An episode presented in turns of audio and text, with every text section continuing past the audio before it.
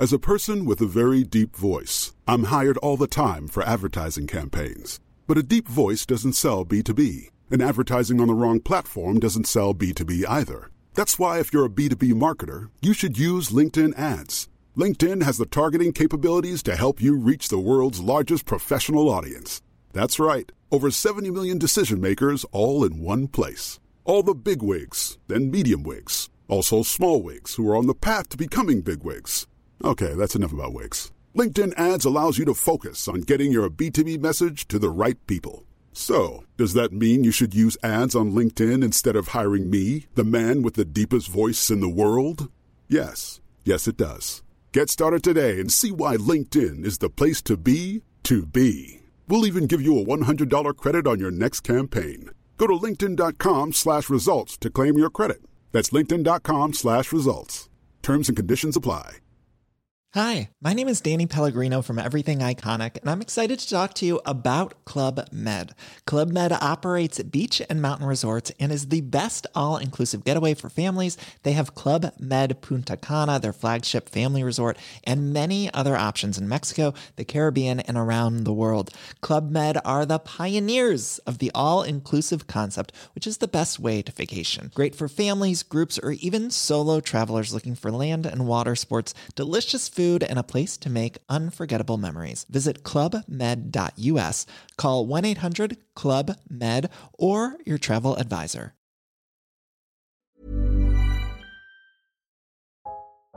This episode of Harry Potter and the Sacred Text is brought to you by the new podcast Anomalie. Vanessa, one of my favorite YouTube holes to go down is like role play fantasy tabletop multiplayer games where I don't really know any of the people playing, but I love watching them have an adventure. Well, Casper, then you would love Anomalie. It's a role playing meditation podcast that takes you into a world of magic and fantasy. You'll be invited to imagine yourself in scenarios such as learning to cast a tranquility spell Ooh. or exploring a land once vanquished by a dragon, but all connected by a shared mythology. I am genuinely going to download this right now. This sounds amazing. This podcast combines traits of a great dungeon master and those of a talented meditation guide, weaving tales of fantasy that stretch the imagination while you learn to center yourself, offer forgiveness, find confidence, and relieve stress. This is available now on Spotify, Apple, or wherever you are listening to this podcast right now. It's Anomalie spelled with an IE at the end and not a Y. Go to S E E K A N O M A L I E dot com. That's seekanomalie dot com to find out more. Chapter 21 The Eye of the Snake. Hermione plowed her way back to Hagrid's cabin through two feet of snow on Sunday morning. Harry and Ron wanted to go with her, but their mountain of homework had reached an alarming height again, so they grudgingly remained in the common room, trying to ignore the gleeful shouts drifting up from the grounds outside. I'm Vanessa Zoltan, And I'm Matt Potts. and this is Harry Potter and the Sacred Text. So, Matt, before you tell your wonderful opening story, I just want to let people know that in our Patreon perk, we are going to talk about what creatures we would want to meet if Hagrid was there to run interference. So, we see in this chapter, students get to meet Thestrals. And, like, who would we want to meet? I'm very curious as to your answer. Yeah, it's not absolutely straightforward, right? Because Hagrid is not necessarily a dependable protector. His gauging of risk is not necessarily the same as mine. So this is a Right. good question. Yeah. I look forward to having this conversation with you. same with me and everybody you can hear this conversation at patreon.com slash harry potter sacred text or you can subscribe on apple podcasts and subscribe and get ad-free episodes and feel really good about yourself that you are keeping your new year's resolution to support the arts more matt you are telling a story today on the theme of care what story do you have So, Vanessa, as you know, for many years I commuted to Cambridge from about an hour and a half away when traffic was good. Actually, traffic was often worse because I would travel during rush hour when traffic Yep. is famously bad. Hmm. And so it was a long commute. And sometimes, you know, if there were storms or if there were, you know, the public transportation system is not especially reliable, there would be, you know, delays or I might miss a bus and have to catch the next bus or whatever. And when I started this habit of commuting two to three days a week, I would keep Colette, my lovely spouse, incredibly informed, like v- lots of details, Yeah. everything that's going on. Just got on the red line. On my way, you know, just got on the train. Bus was a few minutes late, but on it okay. Like I would just give updates throughout the day for where I was and what I was doing Yeah. imagining that Colette was, you know, wondering, are you okay? Did you make it to the train station? Is your bus, did your bus, you know, drive off the side of a bridge? or have you safely arrived at your destination? Because I thought that she would want to know this. And I just, I would text her all these things. And so one time I got home, very thoughtful of me. One time I got home from a long day commuting, having told her that I would be late, and then because there was traffic, but then the traffic cleared, so I wasn't be on time, and there was traffic again, and I said, "Oh, I'm to be late because there's traffic," but then the traffic cleared again, and I was on time. So I sent her several updates on the drive home, and when I got home, she said, "You know, you don't need to text me all day with your whereabouts because no news is good news." And this is what I learned in her family growing up. The policy in her family was no news is good news. If I don't hear from you, I'm going to assume everything is going okay and that you will reach out if and only if there is a problem and you need some assistance or help from me or if I should be concerned. Otherwise, I'm not going to be concerned. Vanessa, this is very different from the the way things worked in my family. I like I cannot tap into that logic. I know, right? In my family, it was like call before you leave, call on your way, call when you get there, Yeah. and then call again after you get there to let it make sure that it wasn't an imposter who kidnapped you, pretending to be you, telling us you got there. Right? It was Yes. call as many times as possible because we will be worrying about you, Yeah. and you should allay our concerns. And it's just this interesting sort of family tradition and dynamic. When one family, like not hearing from a person is a sign that all is well. In my family, not hearing from a person is a sign that they have met an untimely demise. And Yeah. so call as often as possible, text as often as possible. The reason I tell this story about care is I actually encountered a very, very interesting etymology. If I can do a mashup of Etymology Corner and my story today, Please. which is that I was assuming when I investigated the etymology of the word care that it would derive from the Latin word caritas, which means love. That makes sense, right? Care sounds like caritas. Love, like you love someone, so you care if they are if their bus is driving off the side of a bridge, right? Sure. You want to hear from them again. It turns out that care actually comes from a Germanic root, an Old English word, which is karu or kieru, which means to worry or to sorrow or to have grief. I care so much. right? Exactly. So it's actually about like what causes you worry? Like what do you worry about? and th- this became like the perfect example like this different dynamic between our two family histories or family traditions, which is that like for one family, concern only arises if you do hear from somebody. In my family, concern arises if you don't. And part of our early relationship, especially when I was commuting, and especially when she started doing pilgrimages with you, Yeah. and she'd go off to England with you for a wonderful pilgrimage, and I'd hear from her only once a day. right? I'd be like, what is going on the rest of the day? Meanwhile, you're sending me texts all day. We're okay. Everything's going fine. And Colette's sending me no texts because for her, no news is good news. Wow, Matt, I love that etymology. I just care so much. I just care so much. care so much. You're very caring. I'm You're a caring. very caring person. Peter is like you and I. He's an over communicator or an appropriate amount of communicator about his commute, an and- adequate communicator. an adequate communicator about his commute. And if he is 10 minutes later than I think he's going to be, I s- get in the car and start tracing where he might be, like where he died on the route. Right. And Right. I have never made it all the way to the car in this effort, but I have grabbed the car keys and been like, Yeah. that's it. We're going to go look for his dead body now. And Right. then I either hear from him or he shows up at home. yeah. And I will say, every time he's caught me at this, he's like, thank you, because I do know you would find me. And I was like, That's right. I would. That's right. Well, Matt, you also care so much about the 30 second recap. I do. I it's just there's nothing I care about more on these episodes than the 30 second recap. Well, I will go first. Can I catch you in? Please. All right, here we go. Three, two, one, go. So Hermione is very anxious because Umbridge is clearly going to go to Hagrid's class, so she tries to prepare Hagrid for to teach a good lesson, and then of course Umbridge shows up and finds a way to make Hagrid seem like a really bad teacher, even a worse teacher than he is, and she treats him like he's stupid, and it's really horrible. But also, they have the last DA practice before Christmas, and Cho kisses Harry, and that's very cute. And Ron is very emotionally mature about it. And Hermione is like, oh my God, feelings are complicated. Also, she writes to Krum. Was that 30 seconds? Yes. Holy cow. Did that go by That fast? That was amazing. It went by very fast. Honestly, I was feeling very comfortable about, the 30 second recap today. Uh huh. And now I am finding myself caring very much because because that went so quickly for you. Okay. I think All you're you're going to be amazing. I'll I'll do my best. On your mark, get set, go.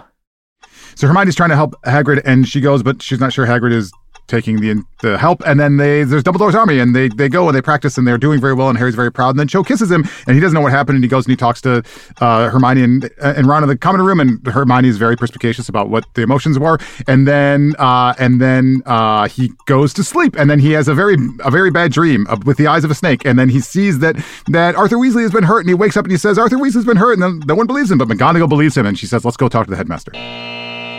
Precipicacious? Perspicacious. Perspicacious. I hope it's a word. Is it a word I invented in the in the haze of a having thirty second? having a ready insight into an understanding of things. Is that right? That sounds like perspicacious. Yeah. Okay. Don't you think that she showed a great deal of perspicacity? Absolutely, she did. I just didn't know that word. I Maybe was that should- not perspicacious on the word. Maybe that should be our theme for next time. We could read a chapter through the theme of perspicacity. Oh my God, I would love if we also did vocab words for the rest of Harry Potter and the sacred text.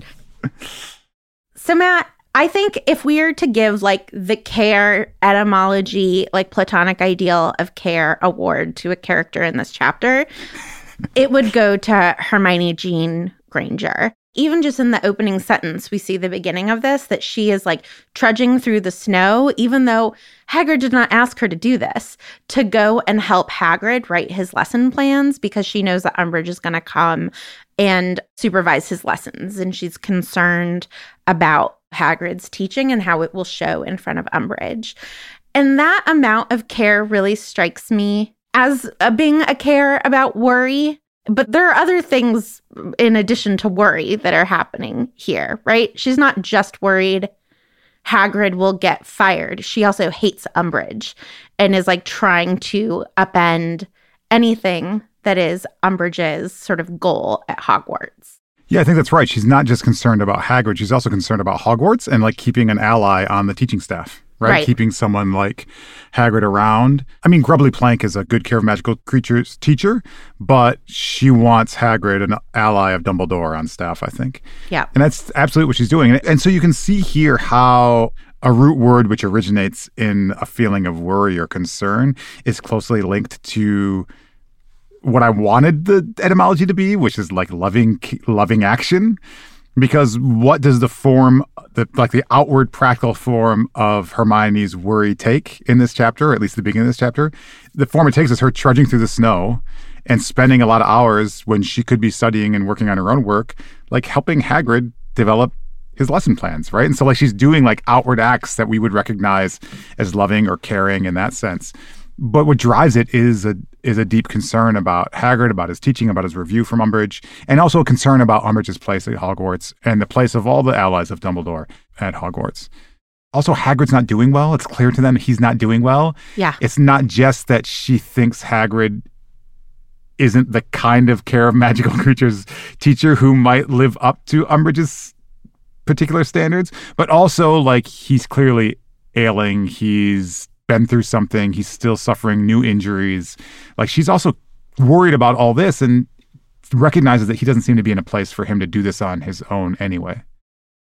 Yeah, the bruises and cuts are very alarming to her and the boys. They're just like, what is actually going on here? And yeah, I think helping someone out, it's just so active. That's what I love about it, right? It's like, Yep.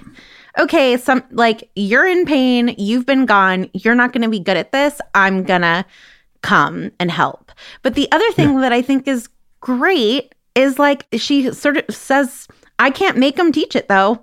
like, Yeah, I don't right. know what he's going to do. I did everything I could.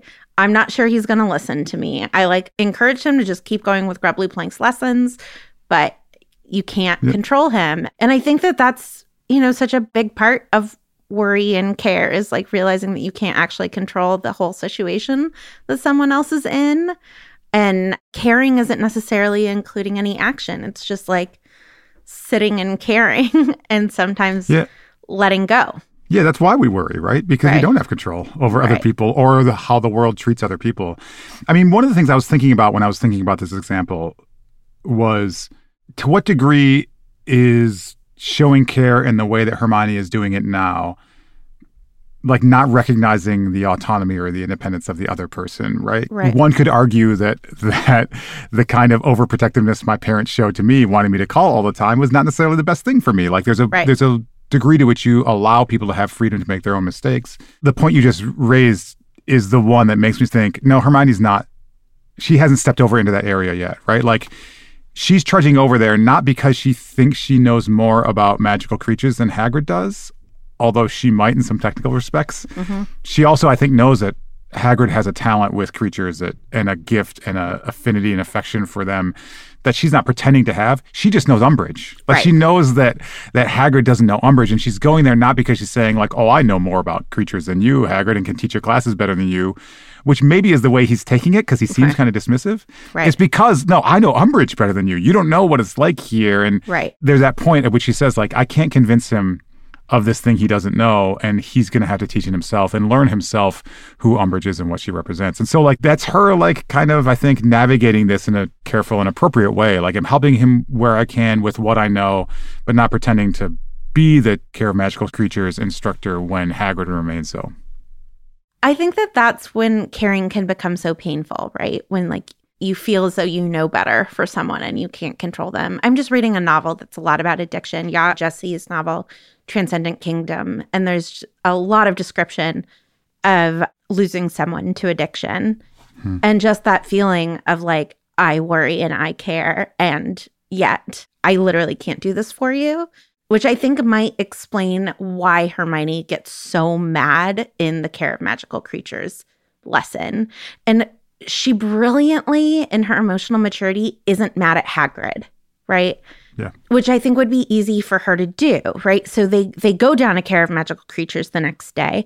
And Hagrid is not following one of the lesson plans that Hermione wrote. He's not heeding any of her advice, but he's giving this really great lesson. But he he leads all of the students into the Forbidden Forest, which is aptly named, and is showing them thestrals, which is like technically dangerous, even though Hagrid knows better, right? Hagrid's like, they're not actually dangerous. They're not actually omens of bad things. Like, these are all just bad stereotypes about thestrals, but also we don't necessarily trust Hagrid's call on these things. But uh, like you said, Hermione knows Umbridge and knows that Umbridge wouldn't approve of this.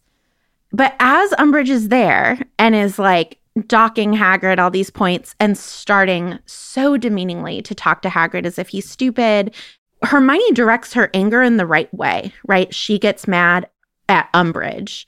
Whereas I think that I, in those situations, am often emotionally immature enough to be mad at the person who's not not letting me control them right? Like but i set up a lesson plan. Like i told you this is what was going to happen hagrid. Why wouldn't you listen to me? When of course hagrid's doing what hagrid always did. The problem here is umbridge not hagrid.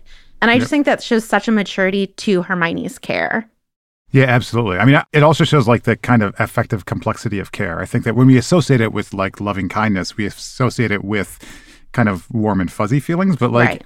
anger is a feeling that goes along with worry and concern. And what again, what Hermione does so well here and shows such maturity here is exactly what you say, like not not misdirecting her anger to the person that you are more allowed to be angry with right that actually is a pretty difficult emotional skill. I can think of uh, professional things in the last three months just in my job where like I advised people to do one thing and they didn't really pay attention to me and then things blew up and I'm like, why didn't you listen? Like you should have listened. But actually that's not what the world needs right now. It's for all of us to respond to the thing as it is. And Hermione's already showing that at the age of 15. yeah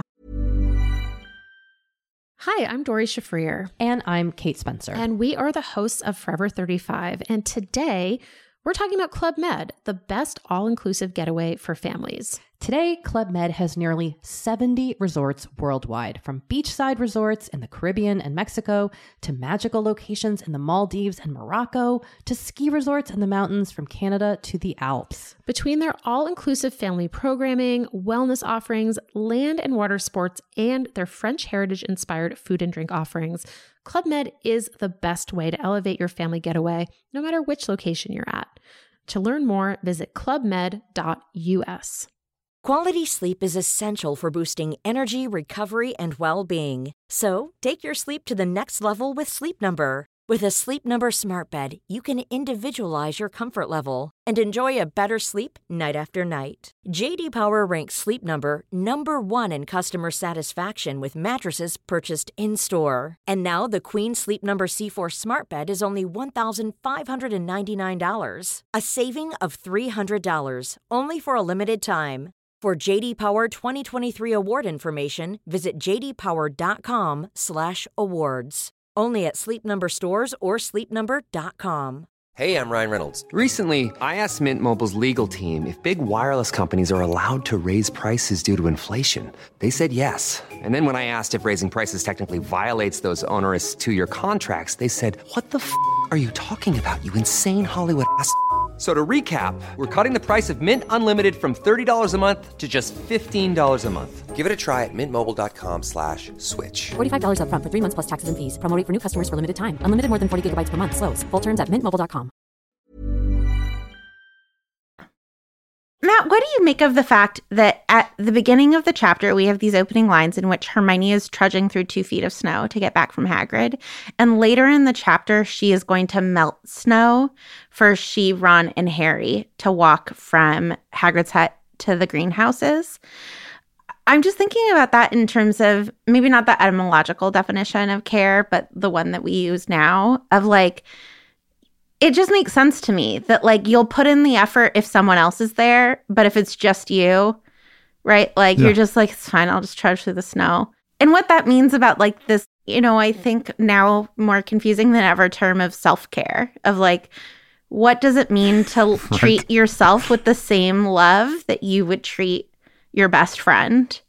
Yeah. And I was just thinking about that. You know, it w- our winter break time just ended, and while the kids were here, like I was cooking and cleaning the kitchen three times a day. Peter obviously, you know, did some too, but like, you know, it was just like full hearty meals for everything. And then if I'm home alone, I'm like, yogurt's a great meal. Yeah. And like, is that actually me loving myself? Because then I don't have to put through the effort of cooking Yeah. and cleaning. Yeah. But like, why don't we believe that we are like deserving of the same love that we show other people, which I think Yeah. should be the definition of self care? It's just like literally caring Yeah. about yourself. But anyway, I'm wondering what you make of that moment with Hermione.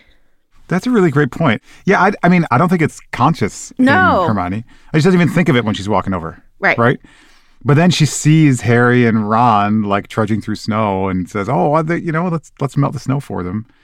I don't know. I think maybe this just speaks to the value of good and supportive and trusted community, right? Because Yeah. if you have a network of people who all have those kinds of dispositions, where if this is how we are, that we tend to be empathic in ways that we anticipate others' sufferings before we anticipate our own, then what you need to do is surround yourself with people like that who will melt the snow for you on their as you walk your path. It's probably why communities, and one of the reasons why community can be valuable. I, I don't know. Also, potentially now she'll be like, oh, I could do that for myself too. Yeah. Right. Like, right. and next time she walks through the snow, be like, why don't I just melt the snow for me? Yeah.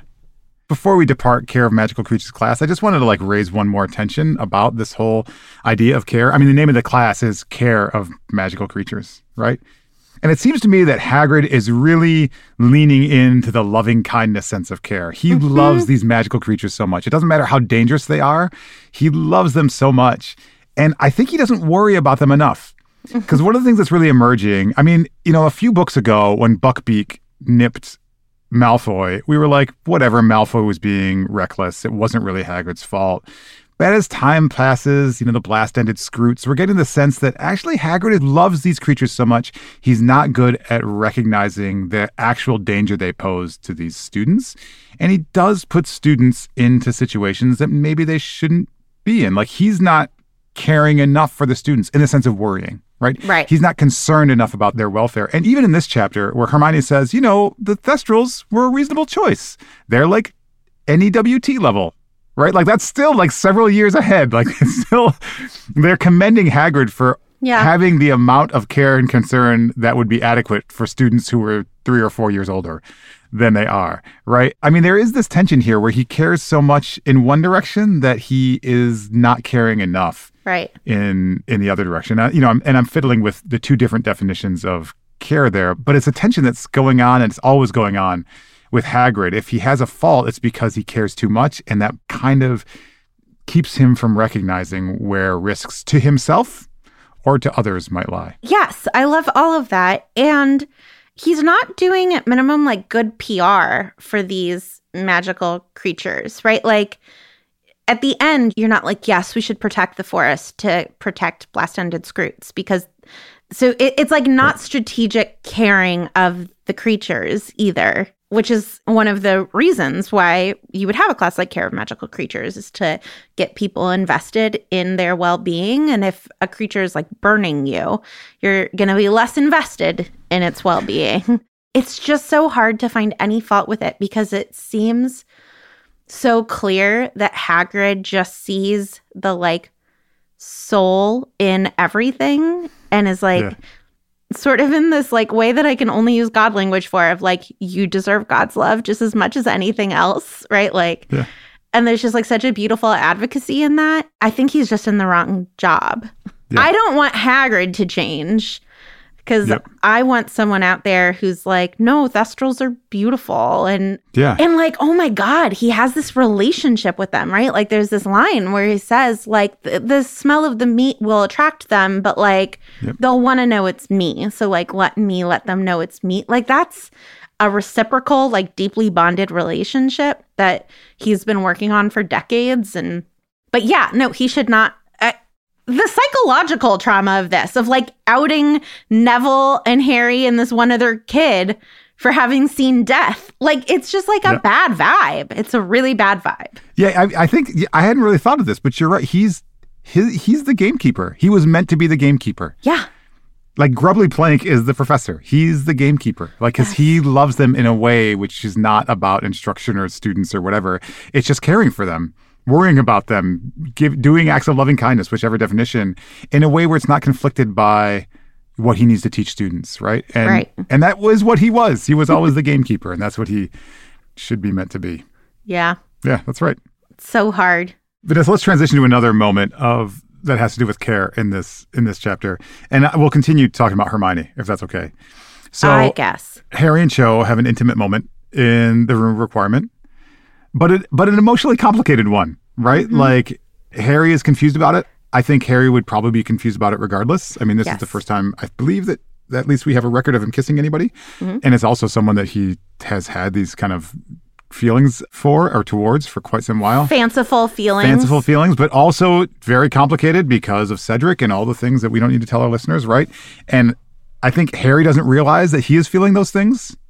And and we don't know if Cho is self aware of the fact that she is feeling those things, but outwardly, because she's very emotional, because she's crying, it's clear that she's feeling these things. And she does name Cedric specifically to Harry. So right, so it's a very complicated thing. And the paragraph in this chapter where Hermione just kind of matter of factly and in very direct and literal language describes what everyone is feeling, right? And all the complicated emotions which are overlapping and contradicting each other, but also contributing to one another. Like she just says it all in about 15 seconds in a very direct paragraph. It's one of my favorite moments in this book when Hermione just like totally understands. She like is not only great at like pedagogy for professors who should know their own pedagogy or understanding the politics of the Hogwarts staff room. She's also great at just navigating the complexities of the human heart and can articulate all those complexities in a single paragraph.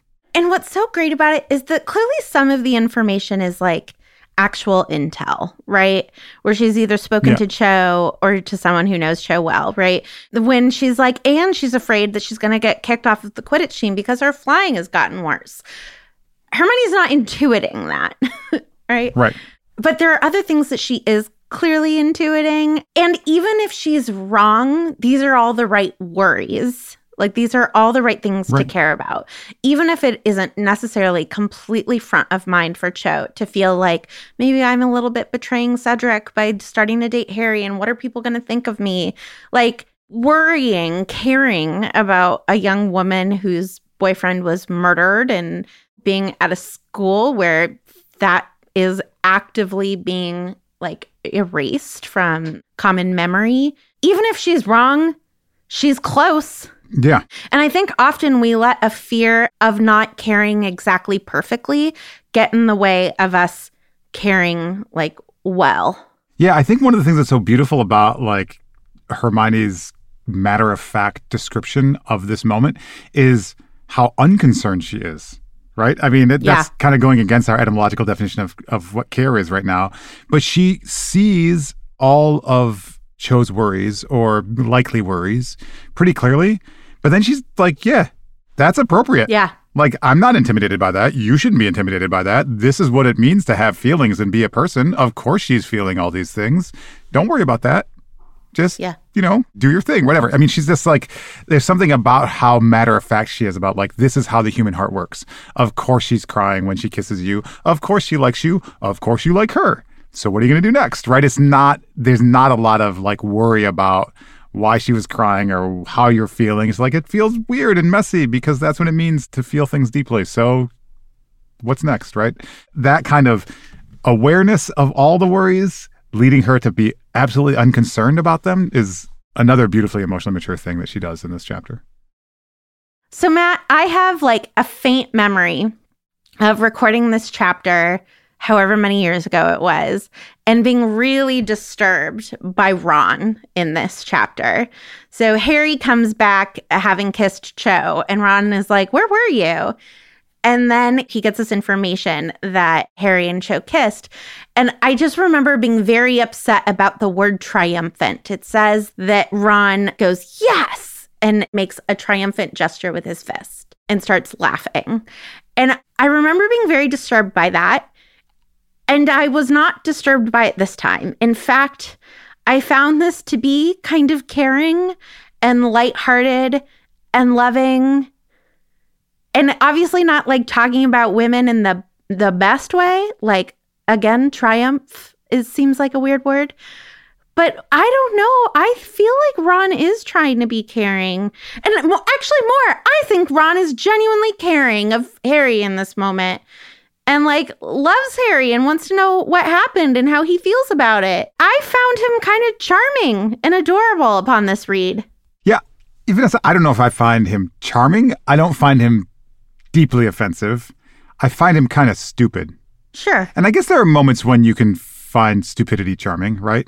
But but for me it seems like he's speaking out of ignorance and curiosity, which is which is what you're saying, right? I I think and love and love, that's right. I mean, I think he's For excited. Harry. I think he's excited for Harry. He think I- he knows that Harry has had a crush on Cho and he's glad that their relationship has progressed in the conventional ways that romantic relationships progress. But there's also a lot of just kind of ignorance and curiosity. Like, wouldn't it make her feel better to have kissed anybody? Right? Like that's that's someone who's never kissed anybody who's, who asked that question, right?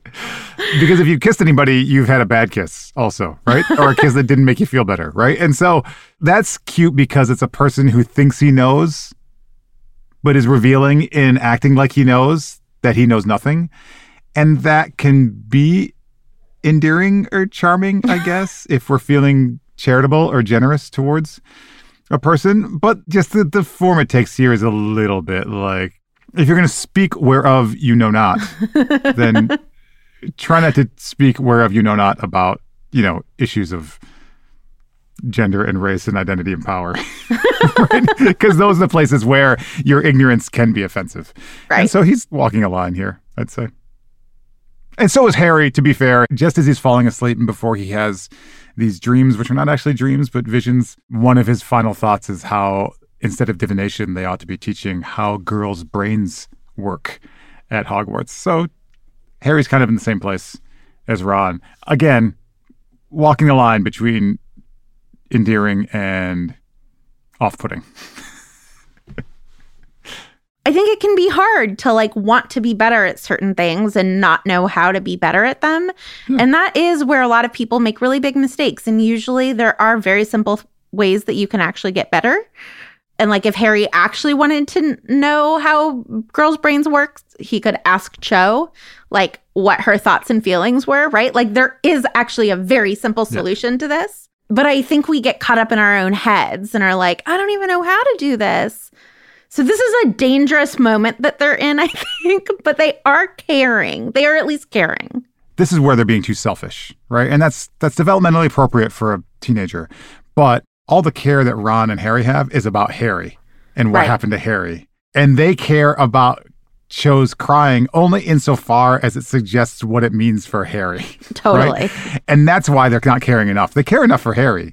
They're right. not caring enough about what Cho's going through, which is why Hermione is kind of the salve to this conversation because she's like, oh, here's what Cho's going through. Right. Morons. Idiots. Like just, here's let me let me describe it to you. This is all reasonable. Now deal with it. Yeah.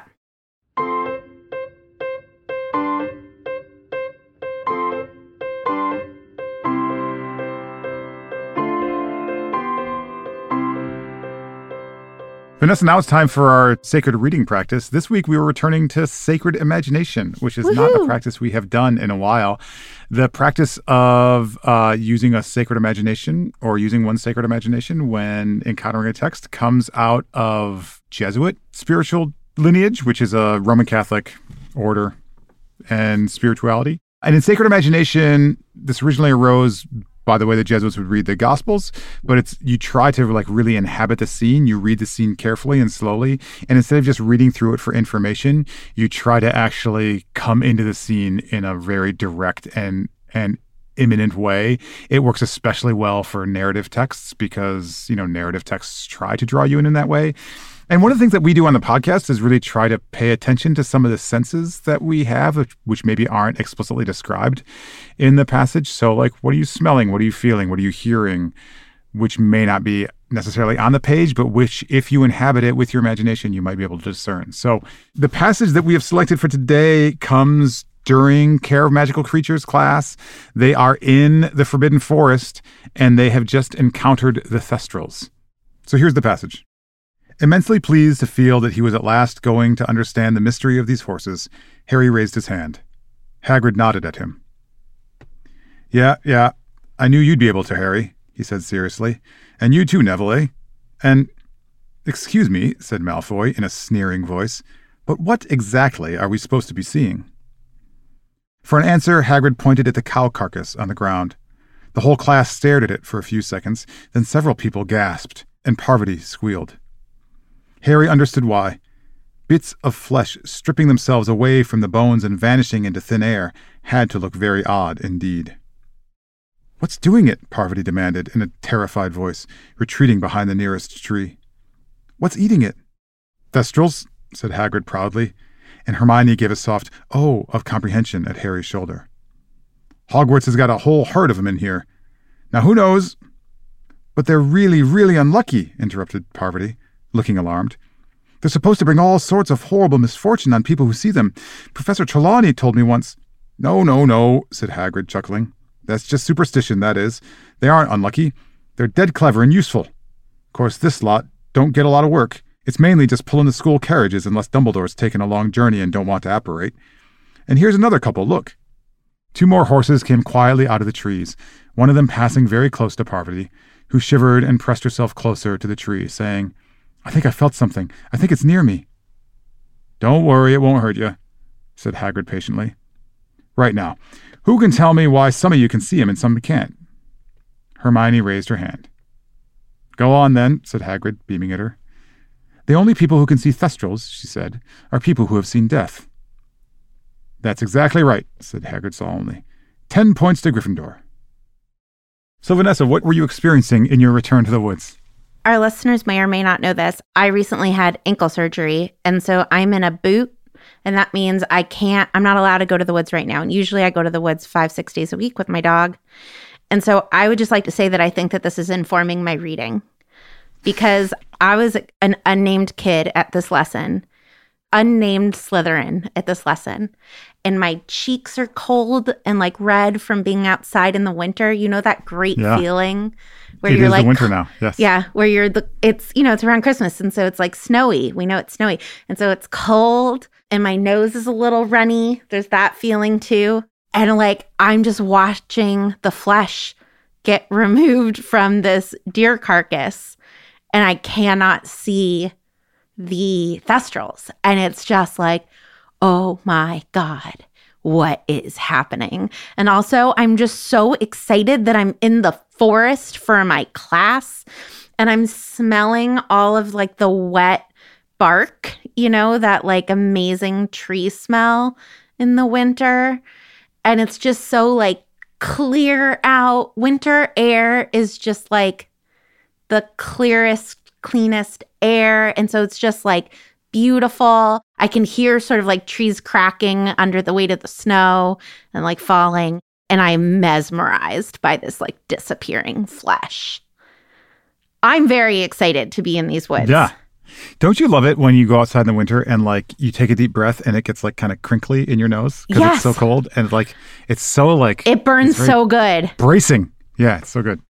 For me, it was very auditory. I think when I read this through the first time, I've never seen the movie version of Book Five, and so I found myself wondering how they depicted this. Like, how did they depict some people being able to see the thestrals and other people not being able to? And then I wondered about like, you know, how they animated the flesh being ripped off and then being consumed. Yeah. And also wondering, like, at what point down the gullet does it become part of the thestral and not an independent piece of meat? And like, can you see the like breath coming out of their noses? That's right. Because like that's got to be like steamy breath. Right, because at what point is your breath not yours anymore? So I was, that's what I was thinking as I read it the first time. But this time, as we did the sacred imagination practice, those questions of the visual didn't arise for me. It was very auditory. Like I could hear Yeah. this, the meat like ripping from the flesh. You know that that sound like jerky makes when you pull jerky off the a piece of jerky from another piece of jerky. Maybe you don't. This is something you probably don't do very often, Vanessa. But you've been around people who do. Right. And like, is it the same sound as separating fruit leather from fruit leather? Yeah, maybe it's like Okay. or like ripping ripping a piece of cloth. Right? Sure. I get it. and then and then also like hearing like the masticating like the chewing and like Yeah. because i think that would have been part of the creepiness in that moment if you could not see the thestrals and i'm imagining myself as a student who could not see the thestrals Right. it would have partly been seeing the pieces of flesh like lift up and then be consumed but also hearing that noise and hearing the chewing and the swallowing Yeah. like uh, all those audio cues were like really registering for me as i read Yeah. And like watching the snow disappear under their hooves or like Oh, yeah. change. Right. Like, I was just so excited about it all. the woods are very exciting. yeah Peter has been sending me photos every day. He's so lovingly taking the dog on her hikes anyway. And he hmm. sends me a picture every day of this tree that the beavers have been working on. ooh you have beavers We have beavers in our woods. Whoa, that's awesome. And finally the tree fell. And it is a thestral like thing because he's he never sees the beavers, right? Yeah. He's just there every day and the tree slowly it like started to look like a pencil, you know, it like got more and more narrow. Yeah. Thanks, Matt. That was so fun. Thanks for letting me That go to fun. the woods. I was glad to be able to take you to the woods again. The woods in winter, man, they're just magical. Hi, I'm Kara Berry, host of Everyone's Business But Mine, and I am an all inclusive addict. Enter Club Med, the best all inclusive for you and your family. With resorts worldwide, from their family flagship resort, Club Med Punta Cana, to their only mountain resort in Canada, Club Med Quebec, they have everything you need to relax. With their 20 plus sports activities, wellness programs, you can dine on delicious cuisine and make memories with your family. So book your next getaway with Club Med. Visit clubmed.us or call 1 800 Club Med or your travel advisor. Now we have a voice memo from Jamie. Just a warning to everyone that Jamie speaks about an abusive relationship in this voice memo. So if you'd like to skip ahead, move forward about two minutes. Hi, this is Jamie, and I just wanted to respond to the Book 5, Chapter 18 episode about possibility. In it, you talk about Dobby and Winky and the difference between their two experiences and I would like to give a blessing to Winky. A couple of years ago, I was in a very abusive relationship. Over the course of that relationship, I worked so hard to try to mold myself into the person that would make my partner happy. Then my partner broke up with me. In that moment and in the days and months following it, I had a very hard time recovering for a lot of reasons. One of which was that as I started to see how abusive it had been, I felt like I wasn't even good enough for somebody to abuse. Winky has never known a relationship where she's valued for who she is.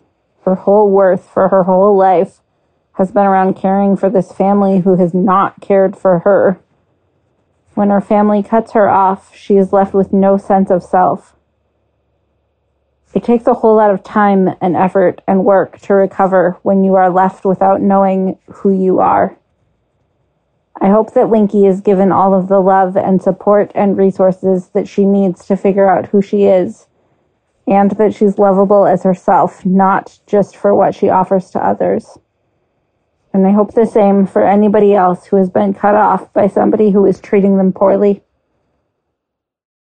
Jamie, thank you so much for your voicemail. I think it is such a great framing on Winky.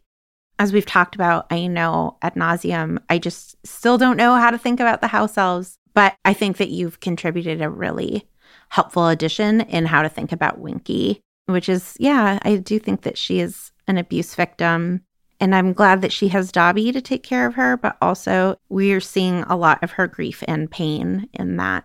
Thank you for your voice memo, Jimmy. I'm so sorry for for what you went through, and and so glad that you survived. Um, and I'm so grateful for this reading of Winky that you've offered, and for inviting us into a deeper understanding of what Winky is going through and what Winky is surviving. It is now time for us to remember members of our community who have been loved and lost. Henry Rose was 96 and a public servant for economic fairness.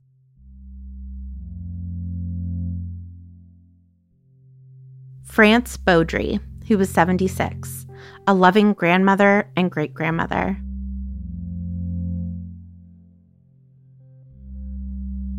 Simon Raxel, who was 31, a son, brother, caregiver, and friend.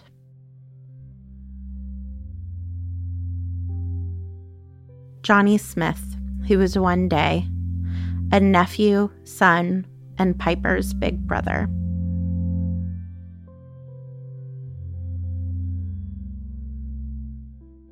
May their memories be a blessing to us all.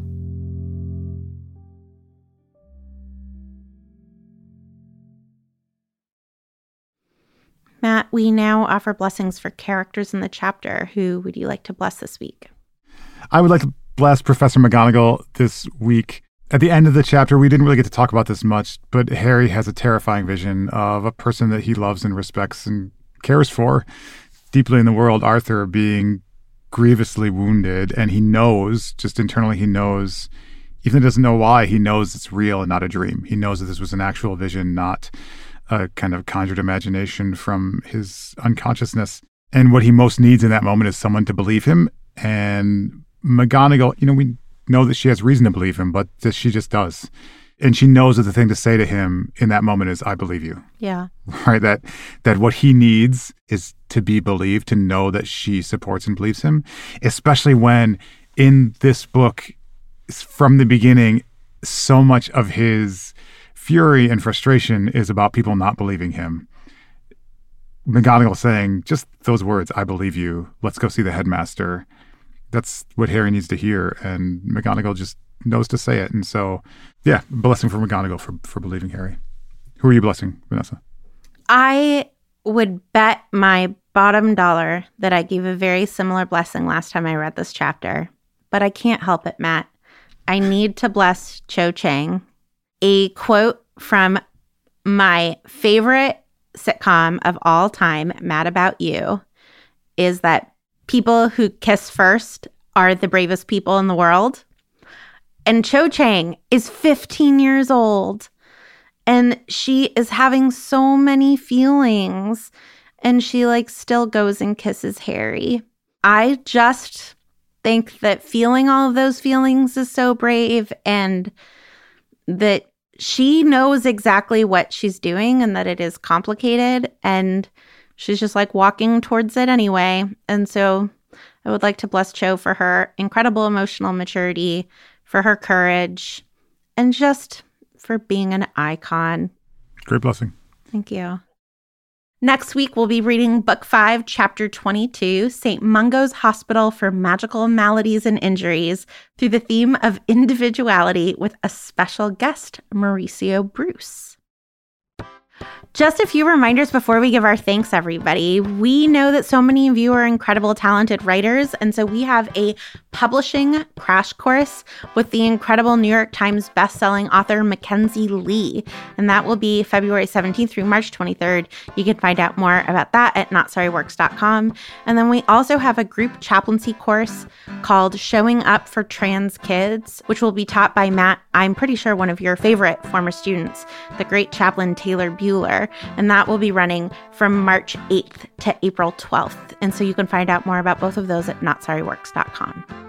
This has been a Not Sorry production, and Not Sorry Productions is a feminist production company. Our executive producer is Caitlin Hoffmeister. We are edited and produced by AJ Yaramas. Our music is by Ivan Paisau and Nick Bull, and we are distributed by ACAST. Thanks this week to Jamie for their voicemail, to Ariana Nedelman, Julia Argy, Margaret H. Willison, Nikki Zoltan, Hannah Rehak, Courtney Brown, Casper ter Kuile, Natalie Folkerts, Stephanie Paulsell, and everyone who sent in the names of their loved ones this week.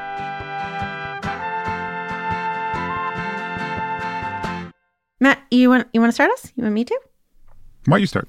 Okay. Or I can start. I'm gonna start. Go ahead. No, you start. No, you start. Hermione's your person.